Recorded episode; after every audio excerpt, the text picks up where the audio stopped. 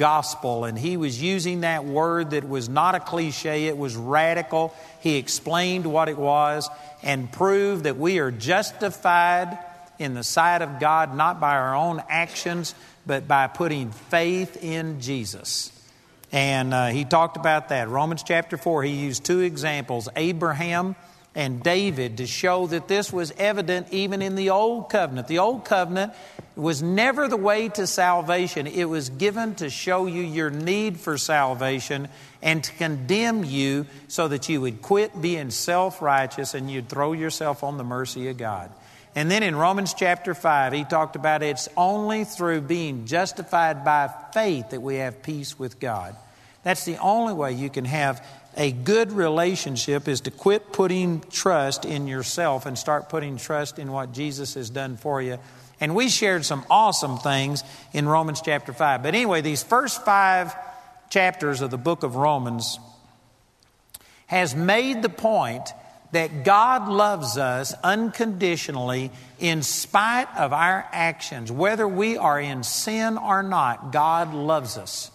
You know, I have been kicked off radio and television, well, radio stations, I can say for sure, probably some television stations. I can't think of the one at the moment. But I've been kicked off radio stations for saying that. And I have been kicked out of churches, and I've had people say that I'm a cult and all kinds of things because I'm saying that God loves people who live in sin. Now, I'm not saying that God loves their sin and that God loves you so much He doesn't want you to stay in sin. And He'll help clean you up. But I'm saying that God loves sinners. And when you say stuff like this, one of the questions that always comes up is what Paul says here in Romans chapter 6, verse 1. What shall we say then?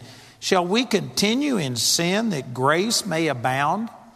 And in the next verse, he says, God forbid. That means absolutely an unqualified no. That's not what he's saying.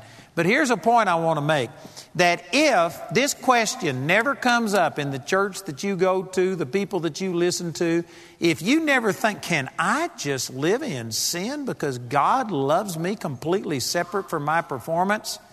Then you haven't been listening to the same gospel that Paul preached. Because Paul had to deal with this four times. He dealt with it twice right here in Romans chapter 6. And over in the book of Galatians, he had to answer the same thing. Every time Paul taught on grace, people would come up and say, Are you just saying that we can live in sin because of the grace of God? And he says, No, that's not what I'm saying. But that is a logical thought. If God isn't punishing your sin, if God is dealing with you by grace and mercy, then why not just go live in sin? He gives two reasons right here in this chapter. And this is profound. I pray that I can deliver this and that you can get it because this will change your life. In verse 2, he says, God forbid, how shall we that are dead to sin live any longer therein? So, the first reason that you don't live in sin as a Christian is because you are dead to sin.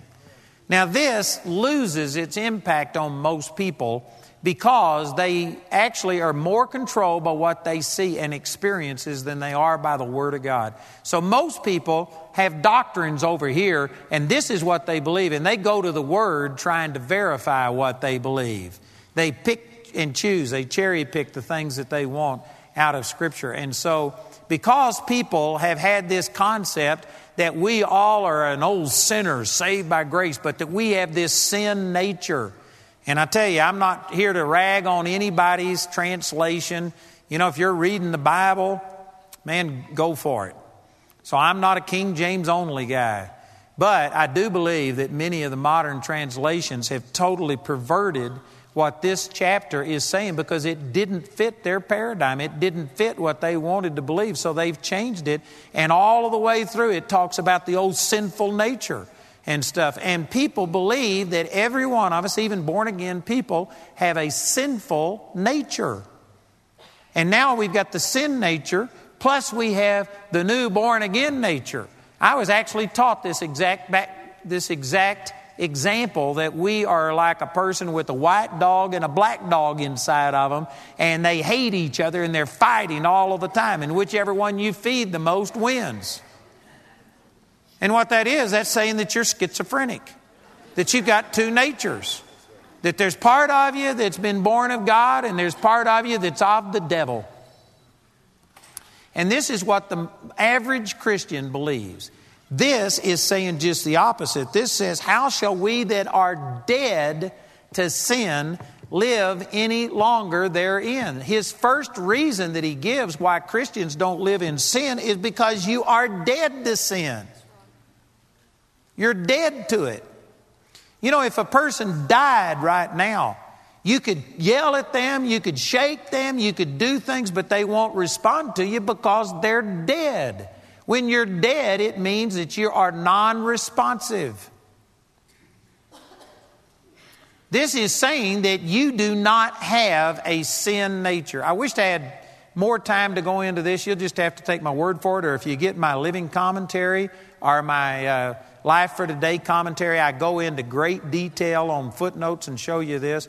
But there's like 48 times or something that the word, uh, I'm not going to try and pronounce this Greek word, but there's something like 48 times that it's used, and only one time is that word translated sins, plural, in the book of Romans. Every other time it's translated sin, singular.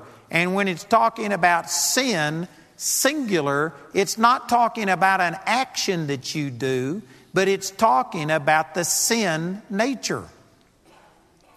So when this says that we are dead to sin, this isn't saying that you can't sin, that you can't have sins, plural. It's saying you are dead to that old nature. The old nature is gone. It was crucified with Christ. You do not have a part of you that is part devil if you've been born again. That comes as a total shock to most Christians. But this is what he's saying. Look at verse 3. He says, Know ye not that so many of us as were baptized into Jesus Christ were baptized into his death? And again, the word baptism throws some people off because they only think of water baptism. There's entire denominations built on this. But in Hebrews chapter 6, it talks about the doctrine of baptisms, plural. Jesus said he had a baptism to be baptized with, and he wasn't talking about water baptism. This was after John the Baptist had baptized him in water. And then the scripture says in 1 Corinthians chapter 12 verse 13 that the Holy Spirit baptizes us into the body of Christ. And then it says that Jesus baptizes with the Holy Spirit. It's easy to tell that those are different baptisms because the Holy Spirit is the agent in one and Jesus is the thing you're being baptized into. But then in the other one, Jesus is the agent and the Holy Spirit is what you're being baptized into. So there's different baptisms. This word, when it says that we have been baptized into Christ, this is talking about what 1 Corinthians 12 13 says that the moment you get born again, you are immersed, is what the word baptism means. Sorry for those of you that think sprinkling is it. It's not. I, I, mean, who cares, man? Who cares whether you're sprinkled or dunked or just, I think you ought to hold them under until they really repent. Amen. That's the way I look at it. But I'm just saying that the word baptize means to immerse. And so we were immersed into Christ. We were put into Christ when you got born again. You were baptized into Christ. And it says in verse 3, therefore we are buried with him by baptism. In, that's verse uh, 4, excuse me. We are buried with him by baptism into death, that like as Christ was raised up from the dead by the glory of the Father, even so we also should walk in newness of life. Notice the terminology. We have been baptized into Christ. It is a done deal that, like as Christ was raised from the dead, we should walk in newness of life. Our baptism into his death is done, but it's not necessarily going to manifest itself in your life because you have to know some things. He goes on and says that twice right here in these passages of Scripture. But whether you realize it or not, you are dead to that sin nature. You do not have a sin nature. That is a tremendous, tremendous piece of information. And I know some of you, I'm trying to do this orderly. I know that there's a million questions going through your head right now because I've been there and I've thought all of them. And I'm trying to answer these, but just stick with me. I, take what the word says. You have been baptized into his death. And then in verse 5, it says, For if we have been planted together in the likeness of his death, which the previous verse says we were, we shall be also in the likeness of his resurrection, knowing this. In other words, the death is done, it happened at salvation, but your resurrection life flowing through you is dependent upon you knowing some things. If you're thinking wrong, you're going to act wrong. You know, it's, this is so simple. But most people don't understand that you cannot believe for things that you don't already know. You know, I got born again when I was eight years old. And I never one time believed for the baptism of the Holy Spirit and speaking in tongues because I never heard of it. And then when I did hear about it, I went, I remember in a training union class, they talked something about speaking in tongues. And man, I wanted to know what it was. And I, the person teaching the class couldn't answer it, so they sent me to the pastor. And the pastor said, Oh, that's not for us today. Don't worry about it. And I was only like eight or nine years old. And so I put it aside because I was told that it wasn't for us. And you know what? As long as I never heard what the truth of the Word of God was, I never had a desire for speaking in tongues, the baptism of the Holy Spirit. You can't believe for what you don't know. The first step in faith is knowledge. That's why faith comes by hearing, and hearing by the Word of God. You have to know things. The Christian life doesn't just operate automatically. If it did, every one of us would be just like Jesus. Because in the Spirit, you are identical to Jesus. I can prove that. That book on spirit, soul, and body will make that case if you haven't read it. In the Spirit, you are identical to Jesus. You're ounce for ounce, molecule for molecule, identical to Him. You have the mind of Christ, you have the faith of Christ. You are perfect. Your little spirit is perfect. You're identical to Jesus. But it doesn't automatically translate into a renewed mind and different actions because it all depends on what you think. And we have been taught wrong, we think wrong, and unless you know this, then the resurrection life that lives on the inside of you will not come out. So that's what he's saying. He says, We have been planted together in the likeness of his death, but we will be like him in resurrection if we know this. So this is really important. Look at what you have to know in verse 6. Here it says, You have to know this that your old man is crucified with him. When you crucify someone or something, it dies. This is the same thing that was said in earlier verses that you are dead to sin. The sin nature does not exist in you anymore. It is dead. It's gone. And you got to know that. If you don't know that, you know what will happen? You'll resist sin. You'll resist things to a degree, to a point. And if the temptation just keeps knocking, if the desire is still there, then you'll just say, Well, that's who I am. I'm an old sinner, saved by grace. And that's how you see yourself. You see yourself as a failure, and you will go out and eventually fail because, after all, that's who you are. You need to recognize that you've been changed, that you are a brand new person, and in the Spirit, there is no sin nature anymore. You are wall to wall Holy Ghost. You have Jesus living inside of you. The same power that raised him from the dead is on the inside of you.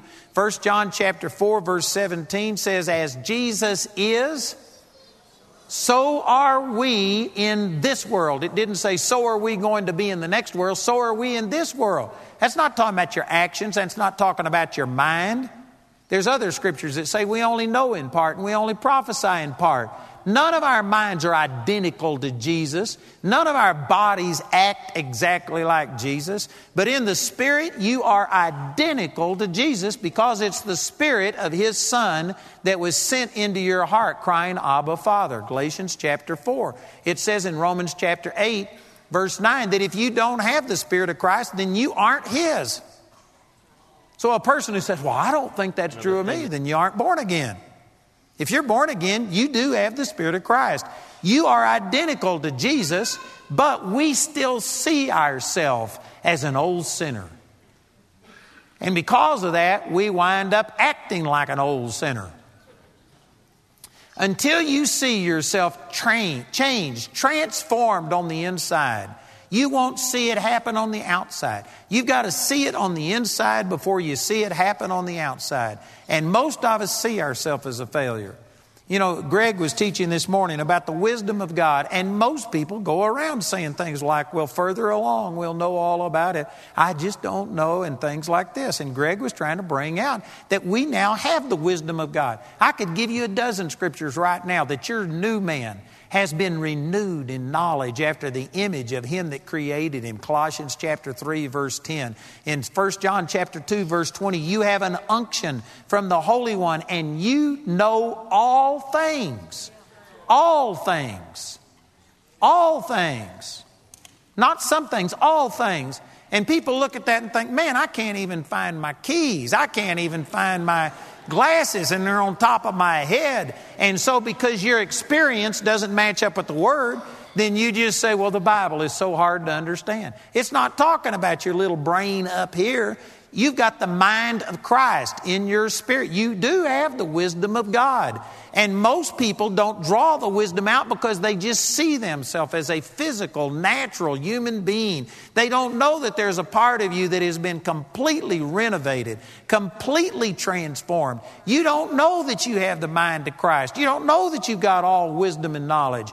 And so we just go through life bumping into problems, falling over things, falling into the traps of the devil because after all, we're only human and Further along, we'll know all about it, but right now, we just can't know the things of God. You got to see yourself in Christ and realize that in Jesus, you've got everything. It's not a matter of getting God to do something new for you, it's a matter of renewing your mind and releasing what's already been placed on the inside of you. You got to know some things. You got to know that your old man is dead. The real you, the spirit being, is completely brand new. And you need to quit living as a physical man or a woman. You are a spirit and you have a soul and you live in a body, but the spirit is the real you. It says in James 2:26, as the body without the spirit is dead, so faith without works is dead. The spirit is the life-giving part. God breathed into man the breath of life, and that's what gave life to us. Your spirit is the real you and your spirit has been totally transformed. Your old dead sin nature was taken out, and you have a brand new nature on the inside of you that is the nature of Christ. You're identical to Him in your understanding, in your ability. You've already got the faith of Christ on the inside of you. I got a whole teaching, I got an hour and a half teaching on that, proving that from Scripture. You've already got everything that Jesus is. As Jesus is, that's exactly the way that your spirit is. And there isn't part devil mixed in with it. You are wall to wall Holy Ghost. You are pure in your spirit. And if you saw that, it would change the way you act. It would change the way you talk. You would change what you expect.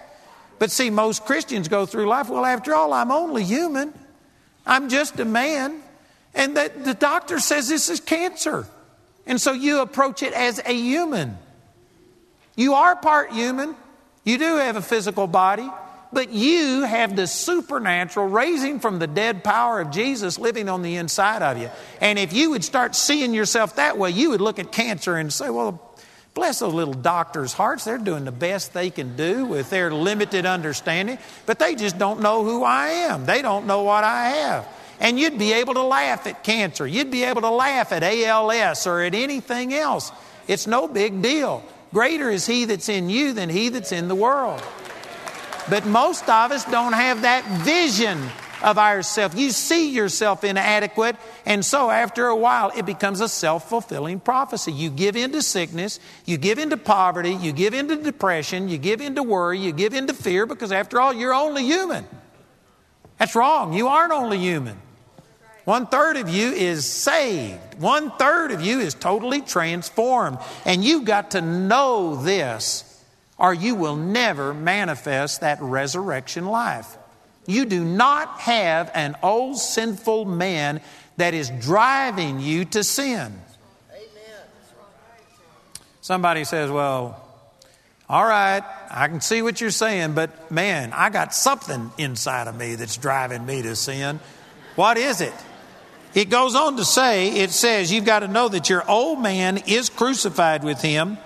The next thing, that the body of sin might be destroyed, that henceforth you should not serve sin. Your old man is gone, but just like a physical person, if I was to die right now, you know, the Bible says, as the body without the spirit is dead, so faith without works is dead. If my spirit was to leave my body right now, when Jesus hung on the cross, he said, Father, into your hands I commit my spirit. And he gave up the ghost and he died. When the spirit exits the body, you're dead. But does that mean that you just all of a sudden cease to exist? Your body is still here. And did you know your body can still function for a brief period of time? I actually had a friend who was doing an autopsy on a man in Parkland Hospital in Dallas, Texas, and he was a brand new intern, and he pulled his body out, put it on a table, turned around to get his instruments, and when he turned back around, this man was sitting up and his eyes were open and his arms were dangling at his side like that with his mouth open. And my friend said he nearly jumped out the 13th story window.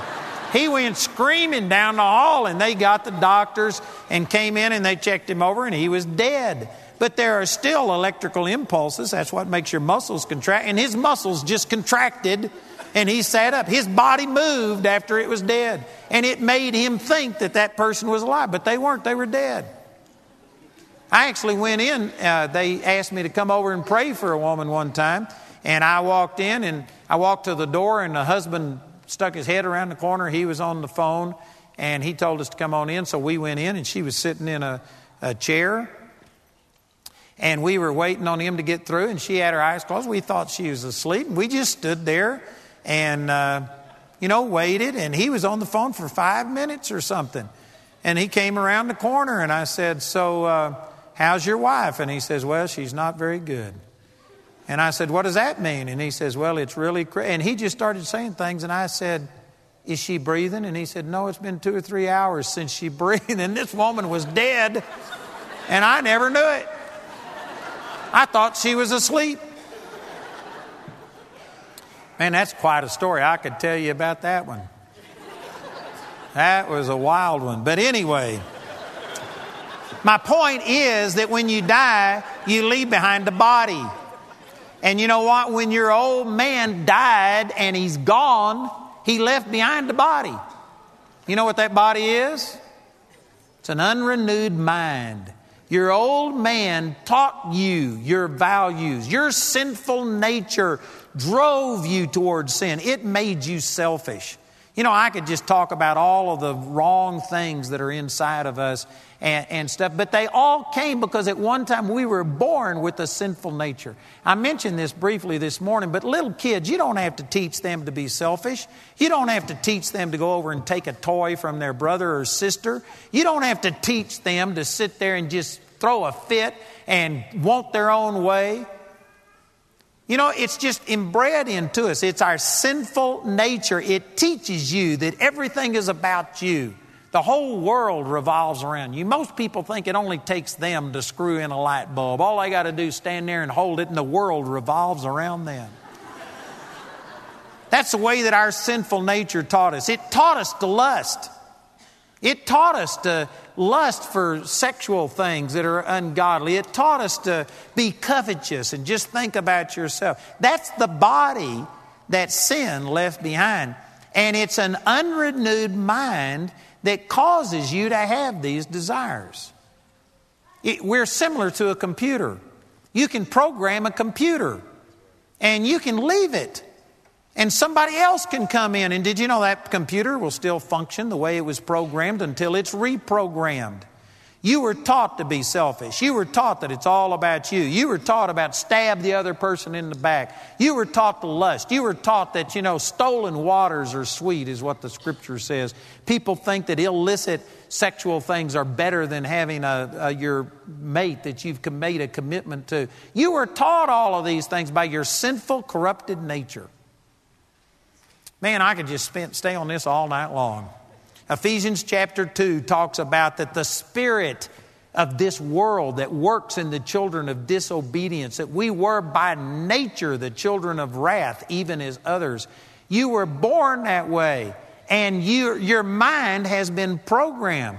And I tell you what, it did a major change in my life when I realized that no longer was there something in me that drove me to be bad the way that I had. And I, you know, I didn't go out and do the big sins, the big ten that people talk about and stuff like that. But, you know, just my selfishness and my insecurity and my fear and my, you know, just all of these different things that I had. There was nothing that made me be that way. See, there's some people that they just think, well, I'm shy, I'm timid, I'm selfish, I'm a type A personality, I'm a dominant person, I'm just abrupt, I'm abrasive. This is my nature. That's not your nature. Your sinful nature might have programmed you that way, but you can change the programming. Your nature has been changed, and you are identical to Jesus in your nature. If you aren't expressing that identity that is like Jesus, it's because you haven't renewed your mind. It's not because your nature compels you to do it. If you've been a mean, angry person your whole life, change. And some people, I can't because that's just my nature. My whole family's been this way. See, you're deceived. And as long as you think that way, you will continue to act like a mean, angry, selfish person. But when you find out who you are in Christ, and if you could understand that your old nature that drove you and programmed you is gone, and the only reason that you still have these tendencies and function that way is because you were programmed wrong. You got to change your thinking. Romans chapter 12, verse 2 says, Don't be conformed to this world, but be transformed. The word transforms metamorpho. It's the word we get metamorphosis from, describing a little worm spinning a cocoon and then coming out briefly, and it's a butterfly. If you want to change from a worm to a butterfly, if you want transformation, it comes by the renewing of your mind. It's not your spirit. People will say, I'm trying to get the word down into my spirit. Your spirit doesn't need it. Your spirit's perfect. Your spirit's got the mind of Christ. Your spirit knows all things, has an unction from the Holy One. Your little spirit's perfect. It's your brain that's the problem. Your problem's right between your ears. That's why it's so important to teach people these things. It's why it's so important for you to recognize you are no longer part devil. The only reason you still lust, the only reason you still have a temper, the only reason you still do these things is because you haven't renewed your mind. You don't know that you're dead to that. And so you feel trapped and you're waiting on Jesus to come. And when you all get to heaven, then you're going to be changed.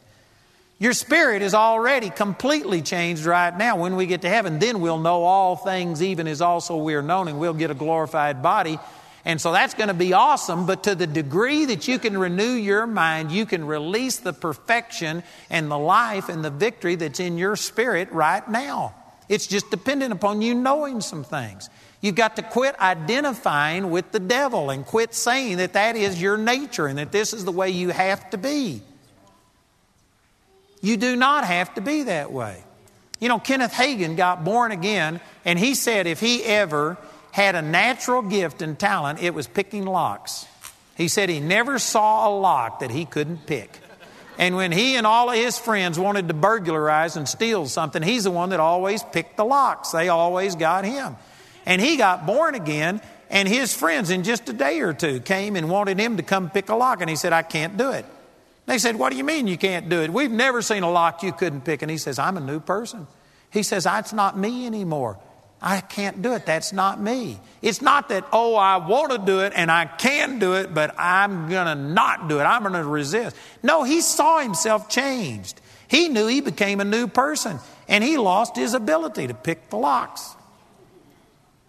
It's not always that dramatic that people see this, but I'm telling you, in the spirit realm, you are a totally changed person. And the only reason you still have the hang ups that you have is because you have not renewed your mind.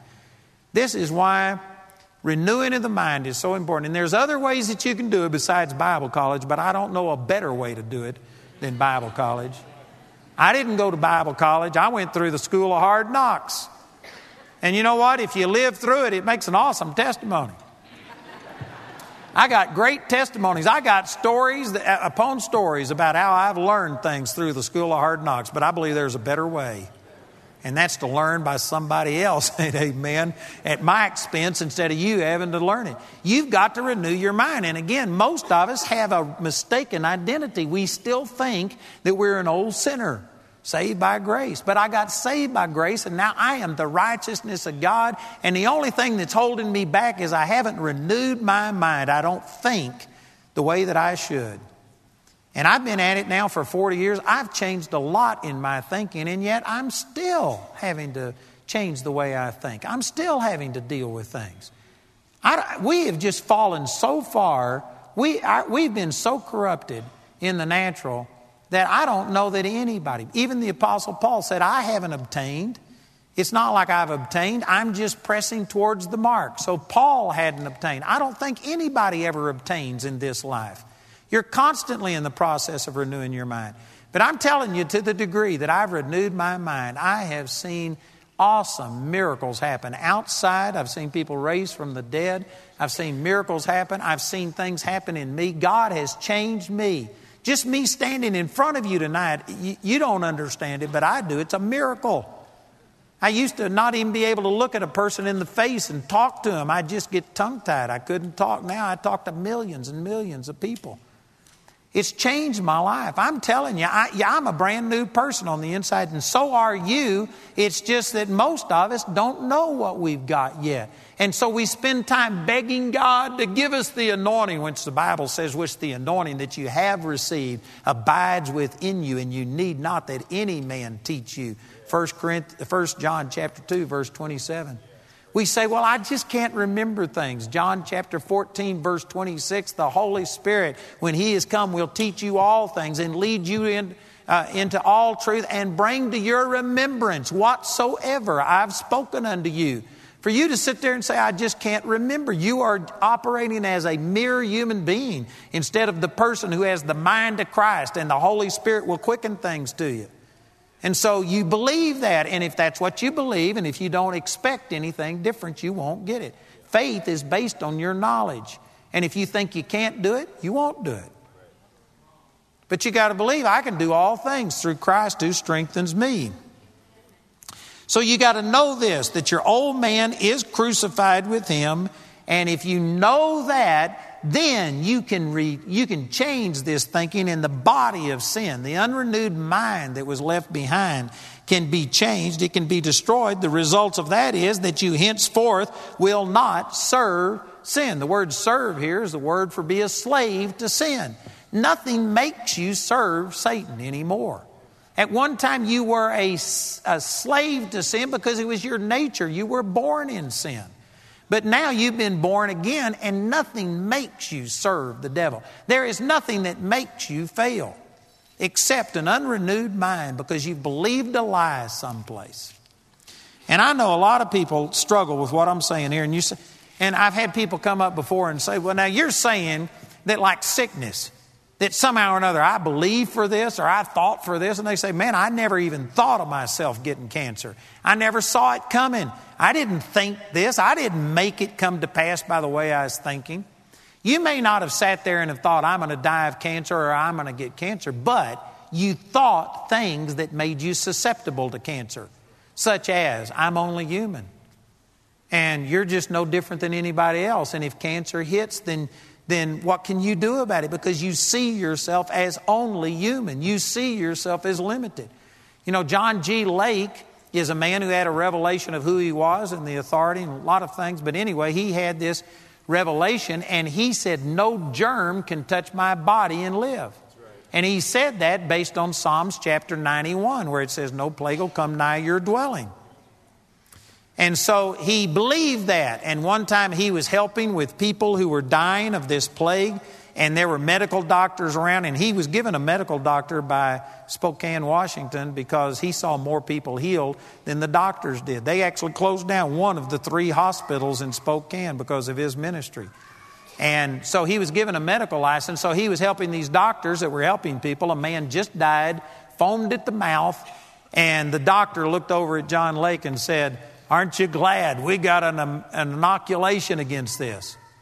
And John Lake said, Who's got an inoculation? And this doctor just freaked.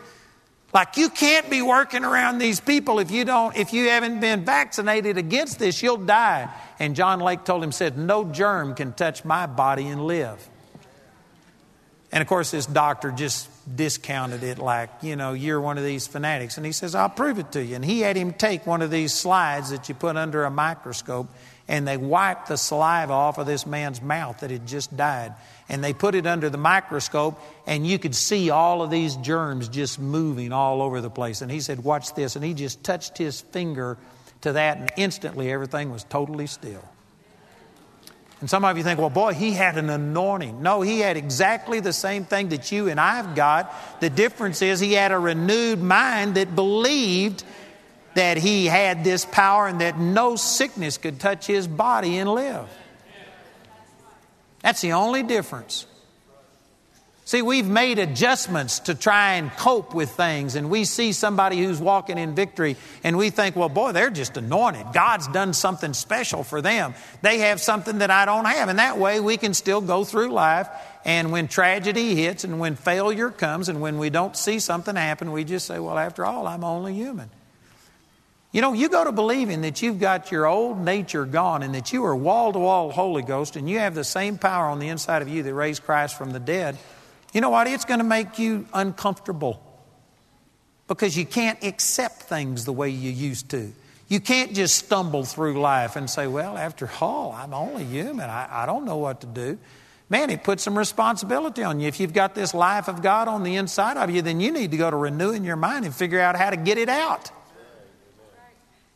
And a lot of people don't want that. They would rather just lay on their couch and watch as the stomach turns and if they get sick, run to somebody else and want them to heal them rather than take responsibility for renewing your mind and getting over this. But this is critical right here. Look in the next verse. In verse 7 For he that is dead, this is talking about dead to that sin nature, whoever's been born again, baptized into the death of Christ, and you no longer have this sin nature, you are freed from sin. Notice it didn't say you are free from sin. It said, You are freed. There's a difference between being freed and being free. You know, the slaves were freed in the United States by the Emancipation Proclamation, but there are documented cases that the slave owners kept their slaves in the dark and didn't tell them about it because they didn't want to lose their slaves. And these slaves had been freed, but they didn't know it. And so they willfully stayed there because they thought they'd be breaking the law, that they'd be punished, and on and on. And they didn't realize that they had been freed. They were still living in slavery, although they had been freed. I used to go into the jails, and I use this as an example with the people. I said, You know, Jesus has set you free. And they said, Well, then why is all this happening? I said, It's the same as if I was to walk in and tell you that you're free to go. But you know what? They've been put in there, and what would happen if they got, what if they just laid there on their bunk and said, Oh man, I'm free? But they never did anything. They could still be in jail. They could rot in jail. They could die in jail. Or what would happen if they thought, Are you kidding me? What happens if I all of a sudden walk out of this cell and a guard sees me? They could shoot me or they could do something else. And because of their mindset, you could free a prisoner and they could still not be free. You have to believe it. You have to get up and act on it. And most of us have not believed and understood that we have been freed. And there is nothing that makes you fail anymore except the fact that we have not renewed our mind. We still think like an old person. We still expect failure. We still see ourselves inadequate. And so it becomes a self fulfilling prophecy. You have been freed, but that doesn't mean you are free. And some people have seen little glimmers of what I'm talking about, and they'll say, Well, I know I did die with Christ, but man, I resurrect every morning. and they impute resurrection power to the old man. The scripture doesn't teach that. Look at these verses. In verse 8, it says, Now if we be dead with Christ, we believe that we shall also live with him knowing that Christ, here again, you got to know this in order to experience this resurrection life. Knowing that Christ, being raised from the dead, dieth no more, death hath no more dominion over him. For in that he died, he died, uh, in that he died, he died unto sin once, but in that he liveth, he liveth unto God. This is saying that this is not something you have to do over and over and over and over. I was taught that you had to die to yourself every day. And people will take the scripture, I believe it's in 1 Corinthians chapter 15, where Paul said, I die daily. And they say that you have to die to yourself daily. I was actually taught this, and I had a man give an example, and I would literally get up in the morning and I would sit in my chair and imagine that I was in an electric chair and that I was dying to myself. And I would strap myself in and say, Oh, anger, gossip, jealousy, lying, whatever. And I would mention all of my sins, thinking that I was dying to myself. All I was doing was resurrecting all of this junk in me and focused on everything bad. The way you overcome yourself, not your sin nature, but your unrenewed mind and your selfish part, is by quit focusing on it and instead focus on who you are.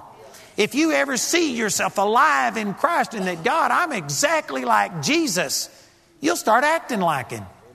If you really believe that you were like Jesus, that you could go lay hands on the sick and they shall recover, once you get past just the shock of it and you go to believing it, I guarantee you, you'll go to laying hands on somebody. It'll go to. If you really believe you've got that power, you'd do it.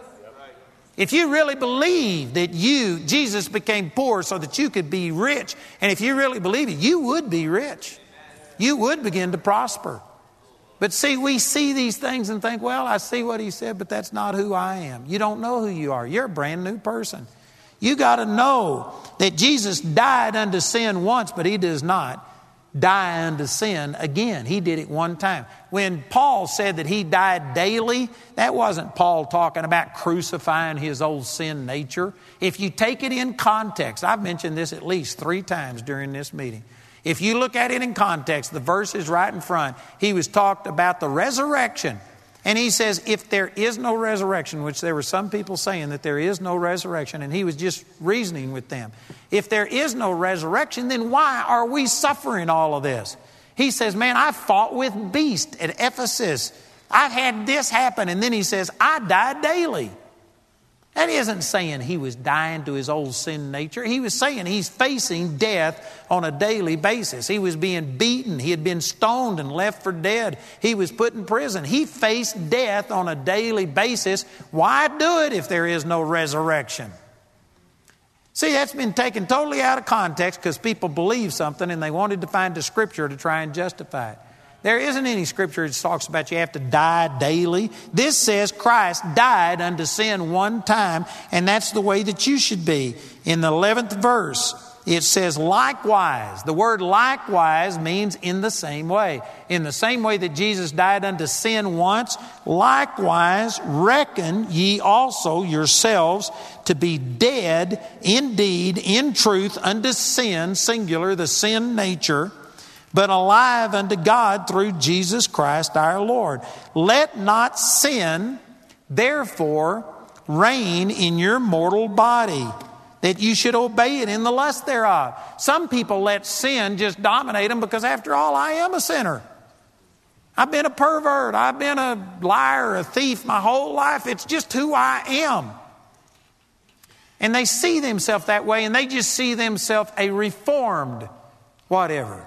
They see themselves, they, they're just controlling it, but they see their nature. They still believe that's who they are. And if you believe that's who you are, it's just a matter of time until you act on what you believe. See, I'll get in trouble. I get in trouble every time I say this.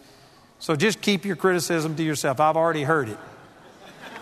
But this is why I'm against the 12 step programs. I'm aware that there's people help through that. There's people probably right here that you got set free from alcohol or drug addiction through a 12 step program. I understand that they work, but what I disagree with, they will stand up there and say, I am an alcoholic.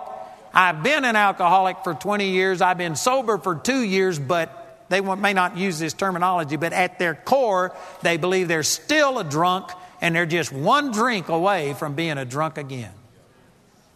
And you know what? That's wrong. That may be right for a person that doesn't know the Lord, But when you get born again, you might have been an alcoholic, but now you are totally delivered from that. You're a brand new person. You're identical to Jesus. You do not have to be dependent upon alcohol or drugs. And you can renew your mind. David Hardesty down here was, I don't know if he would call himself an alcoholic, but he was a functioning al- alcoholic. And when he got born again, God changed his nature. And today, David can't stand alcohol and stuff like that. He wonders how he ever did it. He's not an old drunk that's just been managing it for 20 years or whatever. He's totally changed. You would look at David Hardesty and never believe that he was a drunk. But he was. But that's not who he is now. He's a brand new person. And he doesn't have to sit there and white knuckle it. We've been over in England together when everybody else at the table's drinking booze. They offer it, and David doesn't have to sit there and say, Oh, Jesus, help me not to drink this. David could drink, you know, uh, drink if he wanted to, and I believe he'd still be free. See, he's been changed. There's a difference between a person who used to be an alcoholic, but man, you've been changed and you're free. There's a difference between that and a person who is still an alcoholic but's just been dry for five years. There's a difference. One is still tormented. One every day has to get up and fight all of the lust. The other has renewed their mind, found out that they're a changed person, and praise God, they're different. We should reckon ourselves to be dead unto sin the same way that Jesus is dead unto sin. Do you think Jesus is in heaven saying, Oh, I hope I don't die again today? And he died one time. He bore our sins one time, and it's over. And man, he is reigning victorious. And I guarantee you, Jesus does not have the attitude of a person who is struggling with sin. He has overcome sin. And this is saying that that's the way that we should be.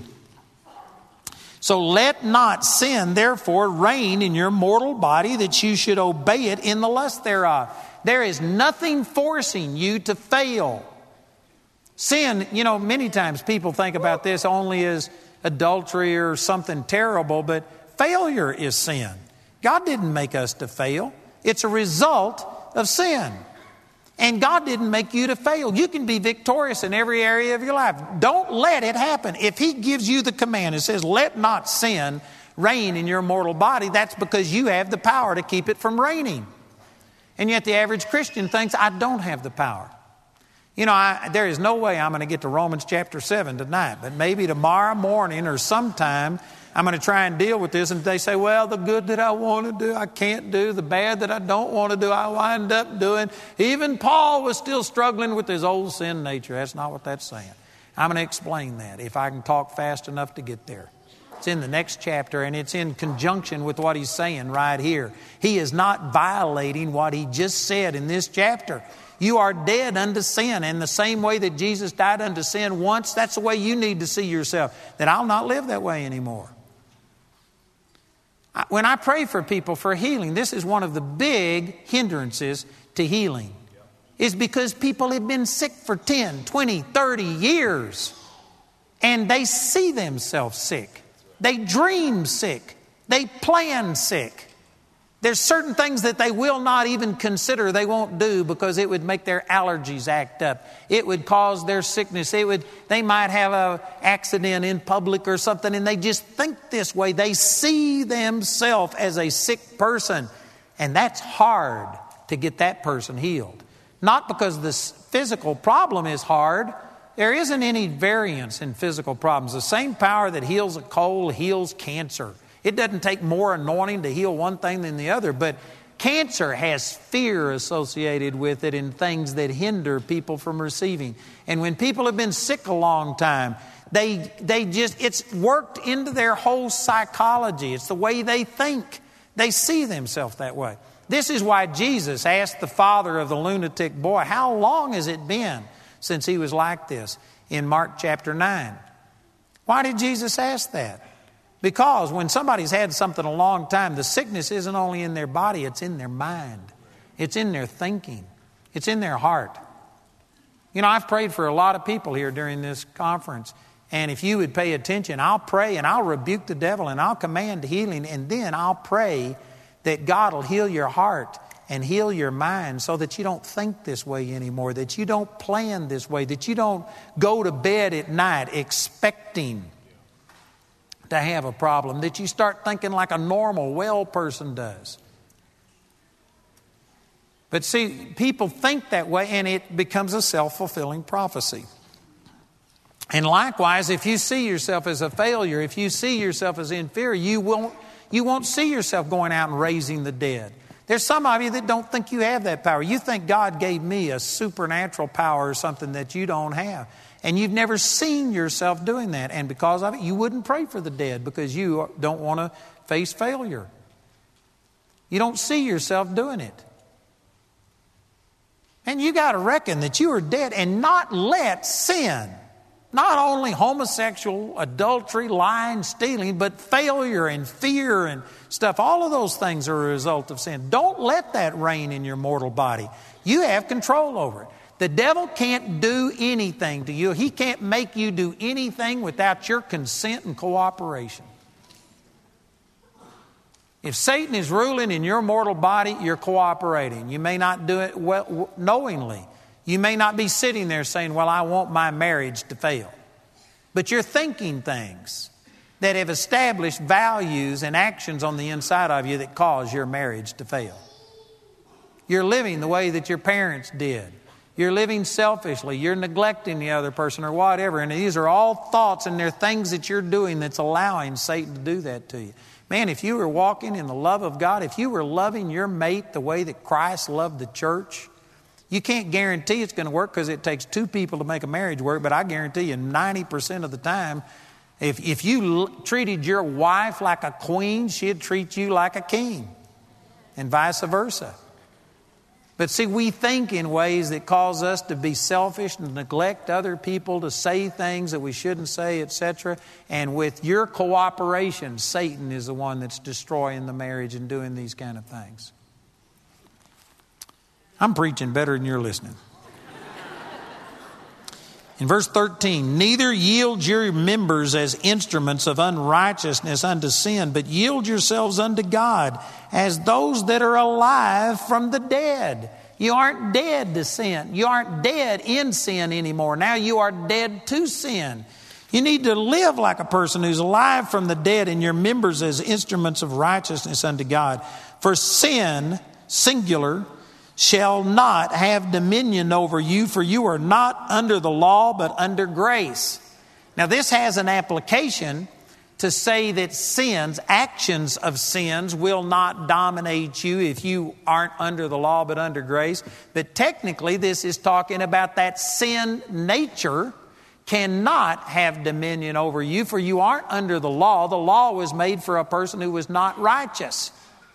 It's made for a lost man. You aren't lost anymore, so you don't have a sin nature. You aren't under that anymore.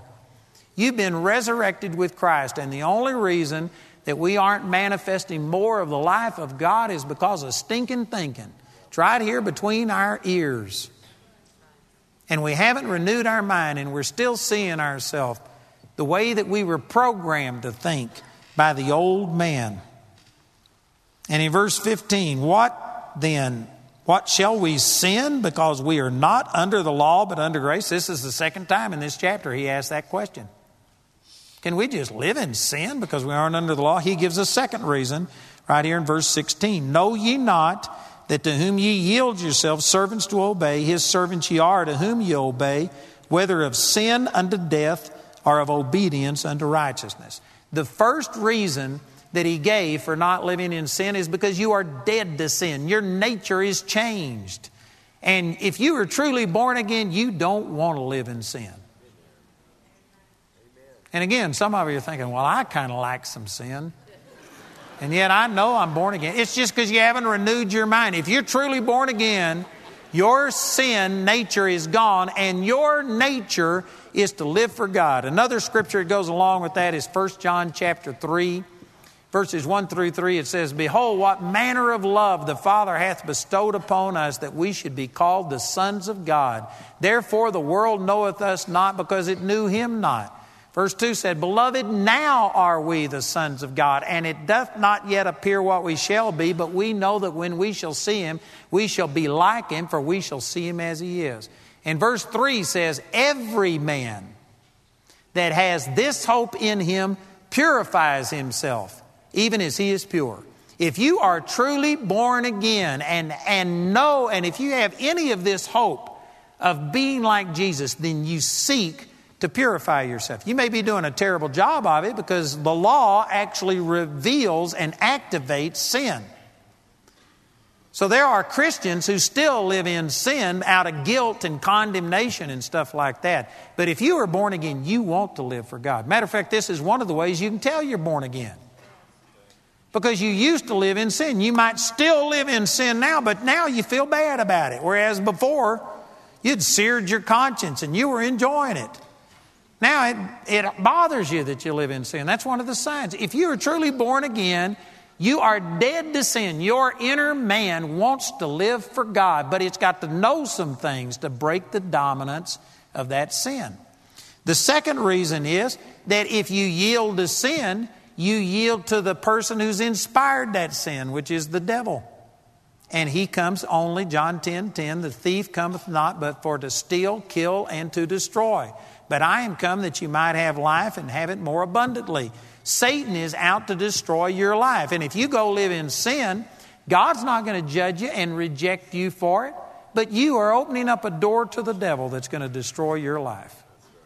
You know, I was talking with Pastor Darian Karen about a mutual friend who is out drinking and doing things.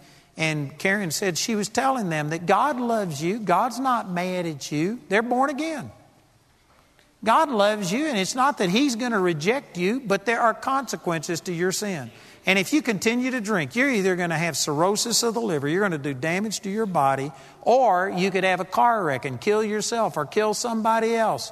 And there would be terrible things happen. It's, and see, some religious people say that if you're in sin, you're going to have a car wreck, somebody's going to die, and they are implying that it's God going to judge you. I'm saying, no, God's not going to judge you. God loves you if you're a drunk. He loves you just as much if you are drunk as if you are sober. Being sober does not make God love you more. Being drunk does not make God love you less. God's love is unconditional. He loves you and there's nothing you can do about it. But does that mean that just, well, let's just go live in sin? No, because if you do that, you are giving Satan inroad into your life. He's going to kill you, he's going to hurt your body, or it's going to cause somebody else to die. Or you could, you know, uh, get DUIs and lose your license. You could go to jail. You could do all kinds of things. There's consequences to actions. So the second reason you live holy, first of all, it's not your nature to live in sin. And if you just knew who you were, Man, anybody would choose to live like Jesus instead of living like a lost man. But the second reason I live holy is because I don't want to give Satan inroad into my life.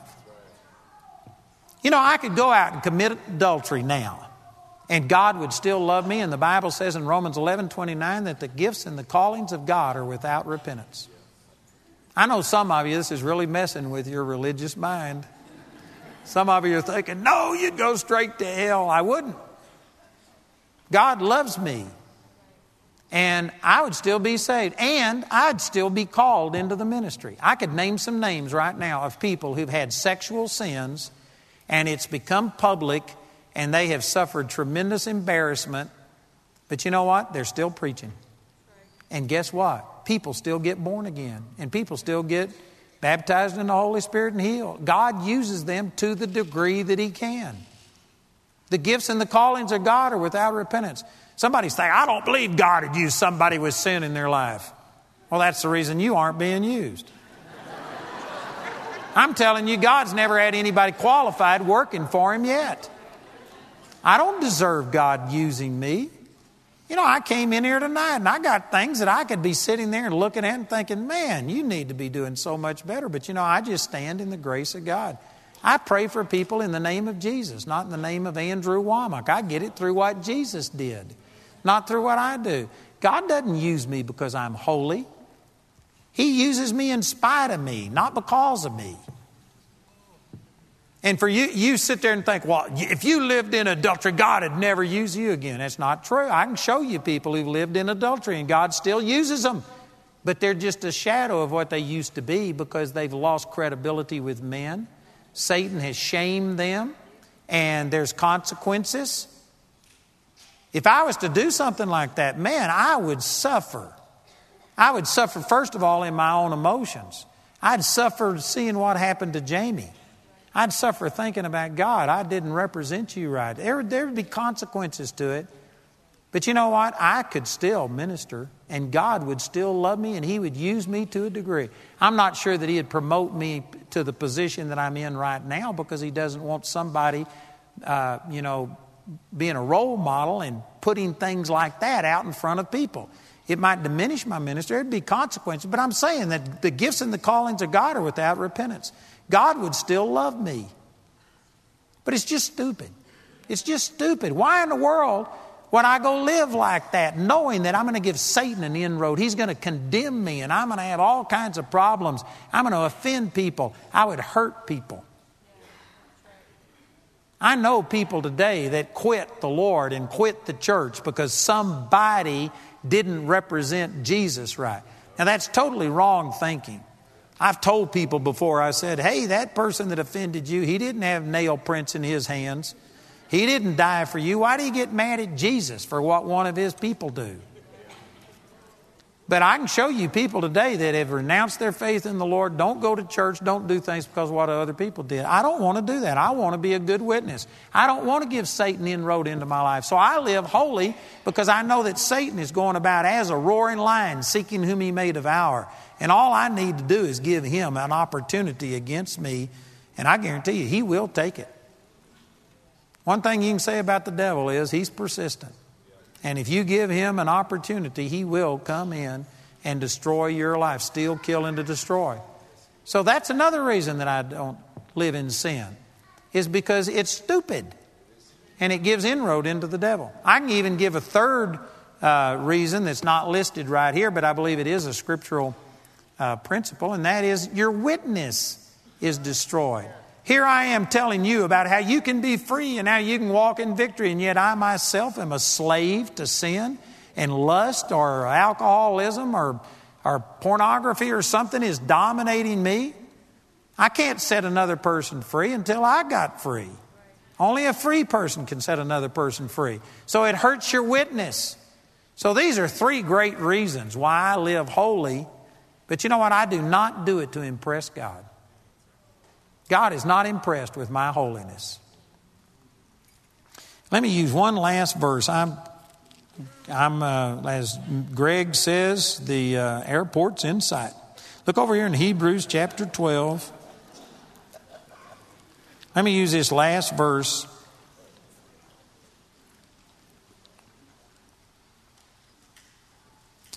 Hebrews chapter 12, verse 14 says, Follow peace with all men and holiness without which no man shall see the Lord. People have taken this verse. I've always had this verse taught that if you aren't holy, you can't see God. You can't have a relationship with God. God won't use you without holiness. Again, look at the context. This is the fourth time I've said this during these conferences. Look at this right here in Hebrews chapter 12.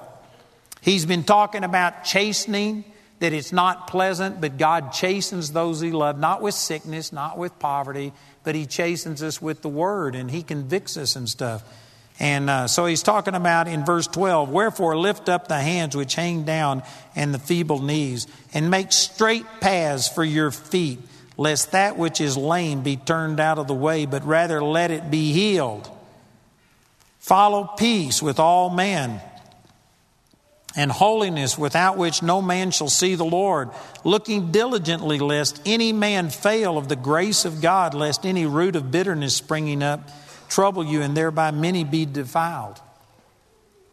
The verses in front and the verses after are all talking about your witness to other people. Lift up the holy hands, encourage, I mean, the feeble hands, encourage them. And then it says, follow peace with all men and holiness without which no man shall see the Lord. This isn't talking about that if you aren't holy in yourself, that you can't relate to the Lord, that God won't have anything to do to you, it, with you. It's saying if you don't walk in holiness, how are other people going to see the Lord in you? That's what it's talking about. This isn't talking about your personal relationship. This isn't saying that your holiness or your relationship with God is dependent upon your holiness, but your witness is dependent upon holiness. How are other people going to see the Lord if you aren't living holy? That's what the verses in front were talking about. And then the next verse takes up by saying, looking diligently lest any man fail. In other words, be conscious of other people. Be aware that your witness affects other people. Amen? Again, see, people have these mindset and they just go and pick a scripture out and don't ever look at the context of it. But I'm telling you that God, when you got born again, took this old nature out of you. You are a totally brand new person. And if we ever renewed our mind, if you got a glimpse of that, you would live holier accidentally than you've ever lived on purpose before. You would live holy because, man, you see yourself clean and pure. You know, you can take a pig and wash it and put perfume on it and tape a bow on its head, paint its toenails. But if you let it go, it'll go into a pigsty because it's a pig. That's its nature. But if somehow or another you could give that pig the nature of a cat, you know how cats always cleaning themselves and preening themselves and they don't they just hate being dirty. If you could change the nature of that pig, even if it looked like a pig on the outside, if its nature was changed, it wouldn't go wallow in the dirt because its nature was changed. You know, I have friends that keep dogs in the house, which we don't keep our, we never, we don't have any dogs right now, but we didn't keep our dogs in the house. I'm not against anybody who does, but I just, told Jamie they, they stay outside in Colorado in the winter. if it gets real cold, we had a good dog house with a light, and we'd let them in into a tiled portion or something. But anyway, it's just my thing. I don't want my house run over by a dog. Now, some people have these little dogs that are pretty clean and they don't shed, and they, it's just like one of the members of the family. And I've been over there and I've seen them, and they, they just treat this dog as if it's one of their kids. But I can guarantee that dog will come right up and sniff you in places that you should not be sniffed. that dog will lick itself in places that it shouldn't do in public. And they get so embarrassed and say, Oh, quit that. And I always say, It's the dog in them. You can clean them up, you can paint their toenails, you can give a fancy cut to them and put a bow in their hair, and they can be, you know, semi civilized, but you know what? They're still a dog. It's the nature of that animal to go up and stick their nose right in your crotch. That's just what that's just what dogs do. And you may not like it and it may embarrass you, but why are you embarrassed? It's a dog. That's what dogs do. And you know what? If you see yourself an old sinner, you wind up living like a sinner because that's the way sinners live. But if you could see yourself that I'm changed, I'm a new person, you'd wind up living differently. You wouldn't do that stuff anymore because that's not me. I've been changed, I've been born again. Man, that's awesome. You need to quit seeing yourself as a sinner. You know, I don't get as excited as Arthur. This is as excited as I ever get. I have to tell people when I'm excited, but I'm really excited. This excites me to find out that I've been changed. I'm not the same person anymore. And now, as quickly as I can renew my mind and see who I am in Christ, I can raise the dead. I can open blind eyes. I can walk in victory. I can overcome my timidness and shyness and selfishness. I can overcome anything. If I can figure out what the Word of God says about me and see that in me, I can be it.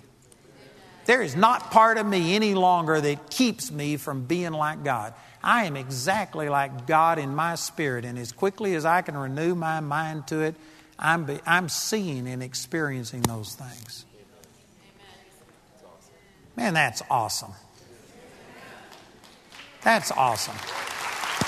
Praise God.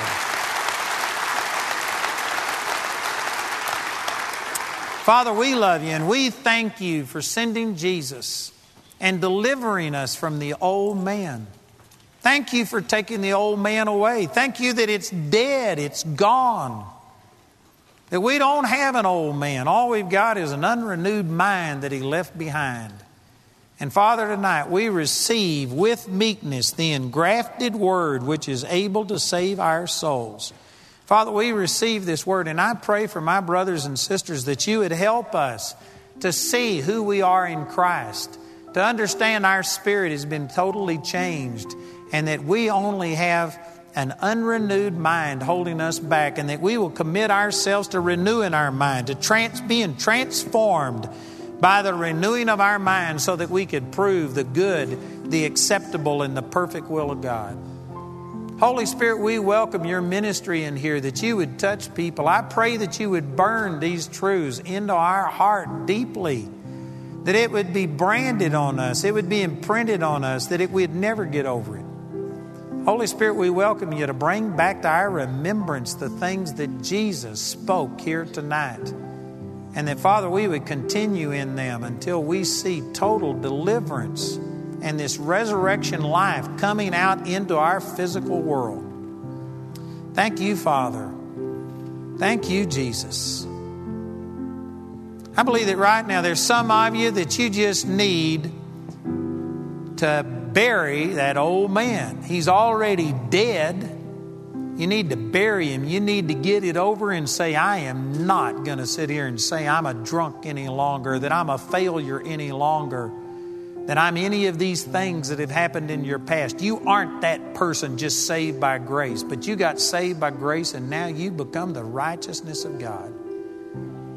You need to finally let the old man go. Quit resurrecting it. You need to be married unto another, unto Jesus.